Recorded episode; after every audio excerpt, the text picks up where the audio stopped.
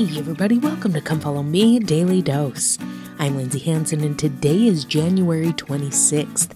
Today, we're going to continue in this week's Come Follow Me blog. We're going to talk a little bit more about chapter 13 here. I know we still have two chapters to go, but I think that this is so important to understand and to recognize because here, remember, Nephi is still seeing his version of the vision that Lehi saw.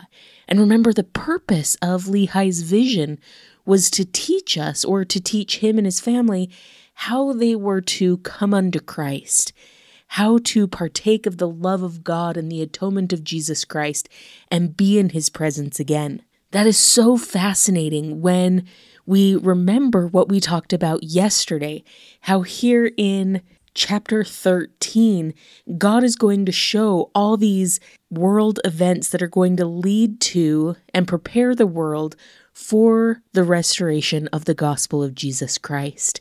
God is showing us how we come unto Him. And everything that he's showing Nephi is leading straight to the restoration of the gospel, even when at times it doesn't feel like that, right? In fact, there are some verses here that make it seem lost, right? Starting in verse 23, the angel is going to be showing Nephi and teaching him about a book. He showed Lehi this book as well, but here we're going to get a better understanding of what it is. It says that this is a record of the Jews, which contains the covenants of the Lord. And then listen to what it says specifically about this book in 24 and 25. It says, When it proceeded forth from the mouth of the Jew, it contained the fullness of the gospel of the Lord, of whom the twelve apostles bear record. And they bear record according to the truth which is in the Lamb of God. Wherefore these things go forth from the Jews in purity unto the Gentiles, according to the truth which is in God.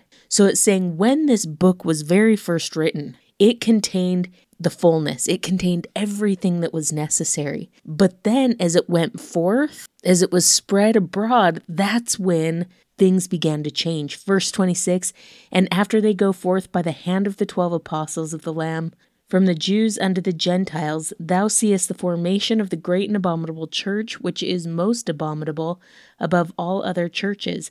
For behold, they have taken away from the gospel of the Lamb many parts which are plain and most precious, and also many covenants of the Lord have they taken away. So, as the Bible went forth, as these records in the Bible went forth, they were changed and many plain and precious truths that used to be contained in the Bible were taken out. See how even this points us to a need for a restoration of truth? It's interesting the word covenants there. It says, Many covenants of the Lord have they taken away. Remember, I like to change the way we think about the word covenant. Oftentimes, when we think of covenants, we think of two way promises, and they are, that's true. But covenants are a chance to bind us to God. And it's an opportunity to enter into a special relationship with Him. And so, here, what it's really saying is that people took from the Bible instructions on how to improve and increase our relationship with our Father in heaven. You can only imagine how heartbreaking that must have been for Heavenly Father to know that his instruction manual to his children on how to have a better relationship with him was being changed and destroyed. But what I love about this chapter is that when things seem lost, when they seem gone forever, this book, this record, things have been changed, things have been taken out. What we see in the rest of this chapter, in the rest of chapter 13, is that God is a God of the lost things. He is a restorer of the lost.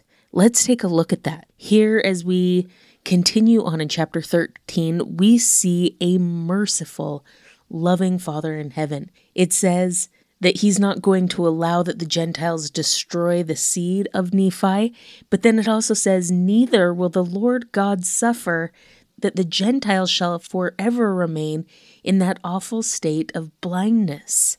It's not their fault that they're in that state of blindness, right? The record, the book, the covenants that were passed down have been changed and removed. It's not their fault that they don't know certain things or that they can't see certain things. And so, what I love here is that we see God's mercy in great form here.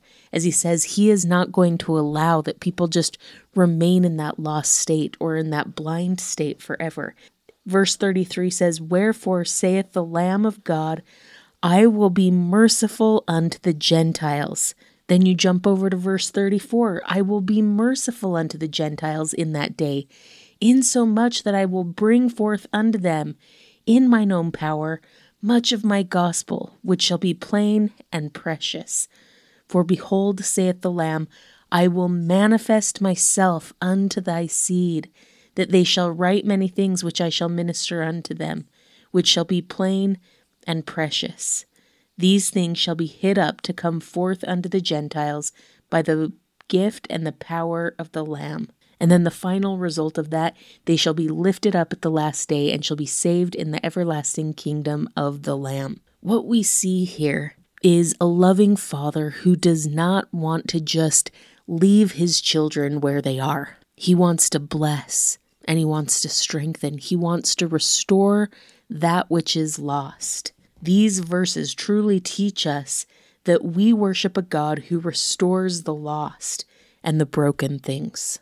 My friends, as imperfect people, we should rejoice that we worship a restoring God. Is there something in your life that is lost or feels broken?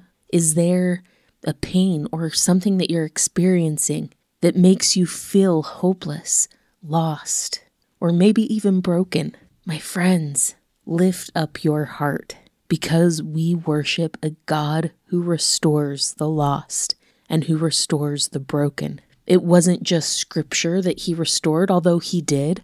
It wasn't just his kingdom on earth which he restored, although he did. It wasn't just his covenants and his relationships with his children that he restores, although he did. God is not a God of things, he is a God of people. And if he can restore things to this earth, imagine what he can do for the souls of his children. Elder Renlund once said, The Savior loves to restore what you cannot restore. He loves to heal wounds you cannot heal. He loves to fix what has been irreparably broken. He compensated for any unfairness inflicted on you, and he loves to permanently mend even shattered hearts. My friends, the beauty of the atonement of Jesus Christ, the beauty of the power to restore and to heal is that if we will come unto Christ, not only will He restore us and repair us to what we were, but He can make us new and better. I know I've used this example before, but think about the Japanese art of kintsugi, which is where they would mend broken pottery with gold. Not only would that mend the pot and make it beautiful and different than it was before, but it also made it stronger than it was before. And my friends, that is what the atonement of Jesus Christ can do for you and I. That is what the atonement of Jesus Christ can do for our loved ones. Chances are you know someone and you love someone who is lost or who is broken. My friends, take heart that we believe in a God who seeks out the lost, heals the broken, and restores that which you and I cannot do on our own. And when He does, He repairs it in a way that is beautiful and stronger than we could ever be without Him. Thank you so much for listening today. If you're enjoying this podcast, make sure to follow us on social media, subscribe, like, comment, or share. This has been Come Follow Me Daily Dose, and I'm Lindsay Hanson.